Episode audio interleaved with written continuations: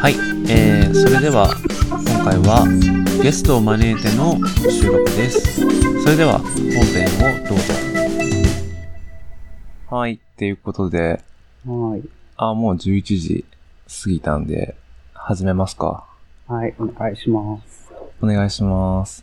はい。ということで、まあちょっといきなりだったんですけど、まあ、ポッドキャストみたいなやつやってみたいよね、ということで、うん本日は某クラウドサービスに所属しているズッキーさんに来てもらいました。はい。あれ？ズッキーさんでいいんでしたっけ？ちなみにあ。じゃあ、ズッキーで、はい。ズッキーでいいですか？はい、じゃあ、ズッキーさんではい。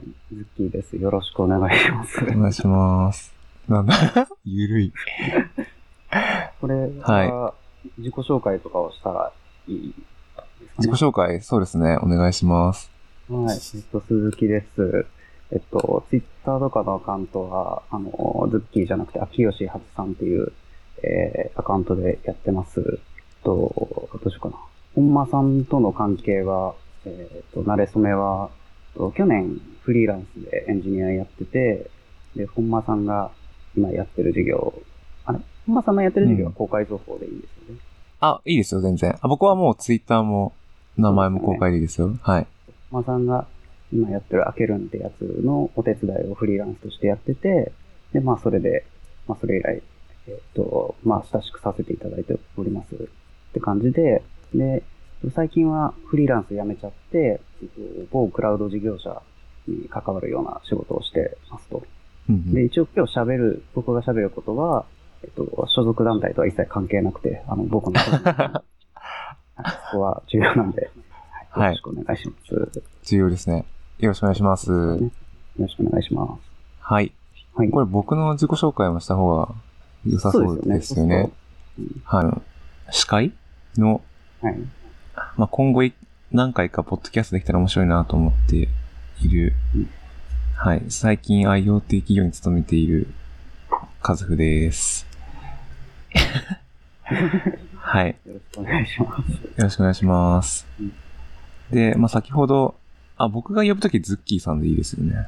はい。はい。僕はカズフさんって呼んだ方がいいですか？あ、そっちの方がいいですね。なんとなく。あ、カズフさん。はい。はい。で、まあ、先ほどズッキーさんも言ってたんですけど、えー今は、アケルンっていうスマートロックロボットを開発していて、えっ、と、それの開発のために、まあ、今日、一昨年ですね、2014年夏に起業しまして、まあ、1年半ぐらい経ってますよっていう感じですね。もうすぐ、あ、違うか、9月なので、あと3ヶ月ぐらい ?4 ヶ月ぐらいか。で、丸々2年って感じですね。で、アケルン作ってる時は、ファームウェア、アケル、アケルンのマイコンで動くファームウェアとか、あと iOS アプリとか、あと API とかをその辺書いておりました。で、今は、えーっと、あの、チーフテクノロジーオフィサーってやつをやっております。CTO。CTO。CTO。はい。ただまあ若干テクノロジーというより、チーフテクノロジストオフィサーになってるかなとは思いますけどね。やっぱ違いますか？そこか。違いますね。仕事の内容とか、考え方とか。まあテクノロジストのためにやってるみたいな感じなので、まあその。あんまりエンジニアが辛くならない経営判断をうんしたりとか、うんあの、あ経営判断になるようにしたりとか、あの、ワンオンワンとかして、こう、た対話して、なんか不満が溜まってないかとか、モチベーション上げるにはどうしたらいいかとか、エンジニア同士の交流とか、そういった部分が結構、まあ、あと採用ですね。はい。うんひななので、エンジニアリングというよりは、エンジニアという人たうんちのためになんかいろいろ、日々時間を使ってる感じですね。うん人のエンジニアリングみたいな感じですね。そうですね。うんいや、もう超重要ですね。まあ今までいなかったっていう。うん。まあ、聞起業してすぐはそんないないんじゃないですかね。あまあそうですよね。うん。とかまあ CTO っていう冠がついてる人は、なんかそのマネージメントっていうよりは、技術、むしろプロダクトを作らないと世に出さないといけないから、ガーってプログラミングしてましたみたいな、そういう感じですよね、きっと。そうですね。僕が手伝ってた頃もまあ、若干それの延長みたいな感じでしたもんね。うん。うん。はい。まあそんな感じですと。はい。はい。じゃあ、ちょっと、このノート通りにやってみます、そうですね。ちょっと、まだ感じわからないから。はい。あ、順番持ってるとか。まあ、あ、ピックアップするでもいいですよ、全然。うん。どれから話しましょそうっすね。じゃあ、はいクラウドっぽい話します？う。はーい。あ、違うか。あれ、フォトシンス、アケルン作ってるフォトシンスにいた時の話を振り返りつつやりますか。はいそ。うですね。うん。ズッキーさんはどういったことをやられてたんでしたっけ？でですね、僕は、えっと、一応、名目としては、 Rails エンジニアっていう、あの、採用されてた時に、あの、まあ、入って、なので、メインは、ねえー Rails でサーバーサイドやってたんですけど、まあ、あの、フロントエンドとかもやっぱり一緒にやることが多くて、うん。まあ、ウェブの、うん、フォトシンスいた時は。で、まあ、できる範囲で設計とかインフラとかのやつもやってて、うんうん。なんか、あれですね、なんちゃってフルスタックみたいな感じで。そうですね。ズッキーさん、まあ一応 Rails メインでやってもらってましたけど、まあ AWS 周りとかも結構触ってもらって、であとまあフロントエンドとかもですよね。結構触ってもらってうんたって感じですよね。え、フロントエンドのじゃあ、ミスリル使ってた話しますか、じゃあ。あ、そうですね。えっと、うん。えっと、その時は、えー、まあ、最初は、えっと元から話すと、えっと、そのアケルンで使っ、作っていたウェブのフロントエンドうん。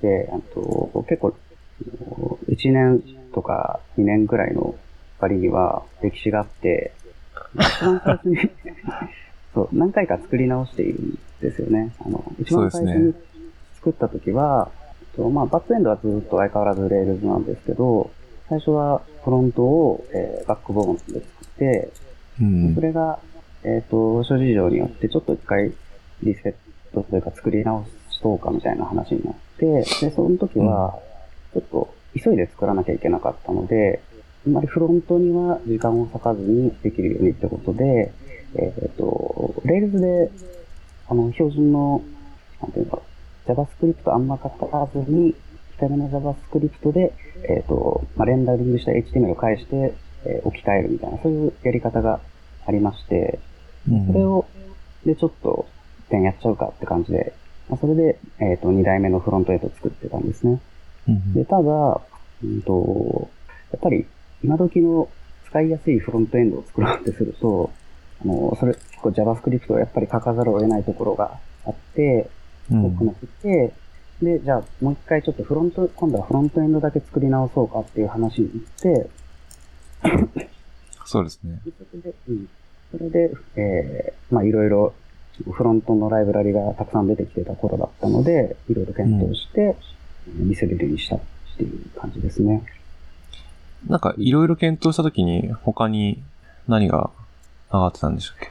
えーっとね、それは、まず、えーっと、バックボーンと、えー React と、はい。まあ、 React もそうですよね。 Backbone、React、Mithril、えっとあと、 Riot JS ってやつと、あと、 Riot も入ってたんでしたっけ？入ってましたよ。おー。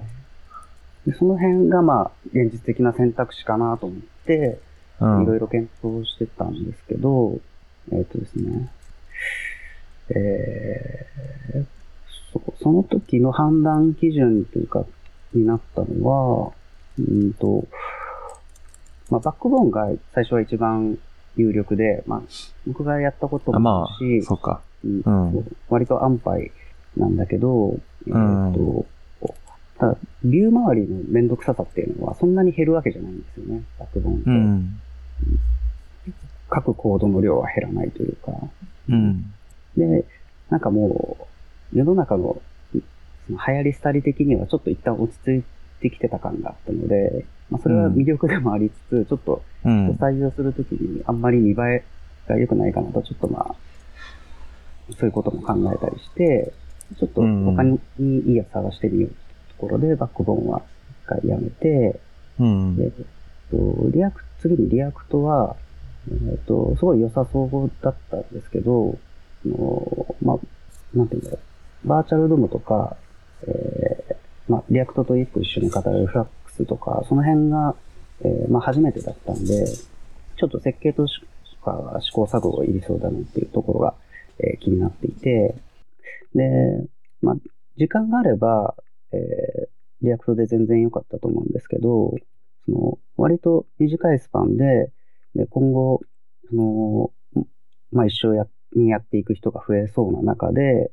あの、まあ、こなんだろう、チームに用意できるスキルセットの見通しとかも立たない状況だったんで、まあ、ちょっと怖いかなっていうところで、うん。 React の1回見送って、うんで、残りが、えーっと、 Mithril と Riot と Angular で、うん。こうまあ、 Angular の方から話すと、うんと、 Angular はこれから2が出るっていうタイミングっぽかったんですよね、その時に。今ああ、はなるほど。うん、ちゃんと2が出たのかちょっと追ってないからわからないんですけど、で、あと、そもそも Angular はもう、まあ、ちょっと遊びで触ったことあるぐらいだったので、まあ、設計ノウハウは React と同じくないですと。で、まあ、2も出るし、なんか TypeScript も使わなきゃいけないような感じだし、まあ、ちょっとやめとく。なるほど。であんまあんまり、あの、好みの話を出しちゃうとあれなんですけど、なんか、フルフルスタックすぎる感じがして、ちょっと好みじゃないっていうのも個人的にあって、うん。で、アンギュラーも外したと。で、えー最後にミスビルドライオットの、えー一騎打ちで、で、どっちもバーチャルドモの影響を受けた、まあ、すごいライトウェイトなライブラリで、まあ、割と似た方向性ではあったんですけども、うん。若干ライオットの方が JS の書き方に癖があって、うん、もう HTML 上のカスタムタグになんか、ばえっ、と、イベントのバインディングの、えースクリプトを書くみたいな、なんかそういう書き方だったんですよね。で、そうすると、なんか、もし、またフロントエンドのライブラリで、なんかに変えようとか、いう時になった時に、使い回しがちょっと辛そうだなっていうことがあって、うん。ミスリルというふうになるほどはましたね。で、まあ、えっと、まあ今話したのは割と消去法的な、えー流れで話しちゃったんですけど、ミセルには結構あの、積極的にいい面もあって、えっ、と、まあ、ミセルのバーチャルドームだから初めて使うし設計に、まあ、試行錯誤いるっていうのは変わりはないんですけど、うそのんド。キュメントが、えーコンパクトで把握しやすかったんですよね。で、まあそれがその今後チームの人が増えたりとか、まあ、変動するときに良さそうだなっていうのと、うん。 React だと Flux とかその辺の別のフレームワーク的なものも一緒に使うのが割とスタンダードになっちゃってて、なんかうん。ベストプラクティスを調べようってなったときに結構そっちの、まあ、情報が追加で入ってくるんで、うん。うん、そこで学習コスト上がっちゃうなというところがあって、で、その点、 Mithril は別に Flux と一緒に使う必要は特になくて、まあ、 React も必要ではないんですけど、うん。うん。まあ、そのその辺が Mithril は割とノイズなく、えーえー調べたりとか、う。することって、まあ、その辺がすごく良かったですね。うん。まあ、ライブラリ自体もすごい軽いし、うん。その辺が割と魅力で、あ、あと、あの、日本語の本が出たんですよ、その時にちょうど。ああ、そうですよね。オライリーから。うん。で、それもあったんで、まあ、メンバーにこれ買って読んでで、割とすぐかなと思って。うん。うんなんか、よく立った。うん。なるほど。うん。大体そんな感じですかね。そうですね、はい。なんか実際、習得って意味だと、その日本語の本は結構活躍した感じでした？そうですね、あのー他のメンバーも買ってたんですけど、はい。えっと、少なくとも自分は、まあ、公式のドキュメントザって読んで、うん。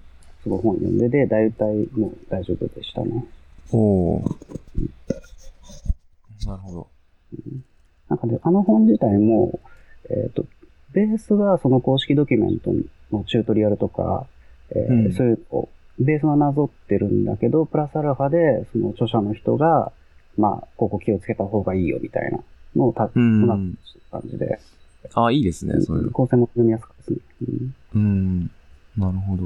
うん、カバー範囲が React 単体よりも広いってことなんですかね。範囲、あーどう、見方によると思うけど、基本はビューライブラリで、うん。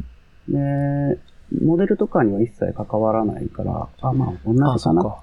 うん。あ、なるほど。うん。ただ、まあ、チュートリアルやっていく中で、まあ、そのモデルとかの書き方みたいなのが一緒に載ってるから、まあ、最初はそれに乗ってやり始めたから、うん。若干ちょっと自分の中で被って、あのーもうちょっと広いに使ってたけど、うん基本はビューだけですね。なるほど、なるほどうん。なんか選定してるときに、結構、あの、その、マークアップ専門でやってもらってた、あ、マークアップっていうかフロントエンド専門でやってもらってたエンジニアの人とかが、はい。なんか To-Do アプリとか GitHub に上げてたりしましたよね。なんかその辺もみんなでよ読んだりとかってしたんですかね？え、やってないな。であ、そっか、それは読んでないのか。読んでないまあ、ややってみました、こんな感じになりますよ、みたいな。おそらく。うん。うん。そんなんやってたっけ？ごめんなさい、覚えてあれ？なんか僕がなんか Slack 追ってたら、うんやってましたね。本当に。うんそその人のなんかアカウントの GitHub のところに、うん。そのよく ToDoMVC でしたっけ？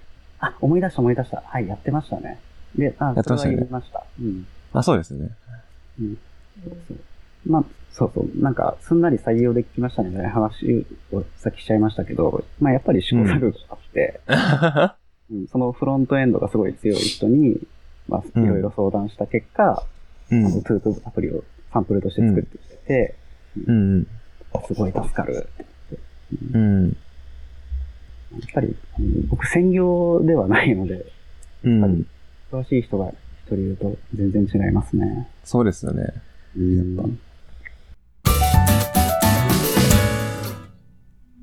はい。えー、ちょっと途中だったんですけど、ここで一旦終了とさせていただきます。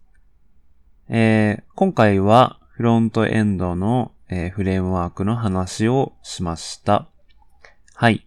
えー、次回はですね、この後盛り上がった RX 周り、リアクティブプログラミング周りについて、えー、の回になります。はい。えー、それでは次回もお楽しみに。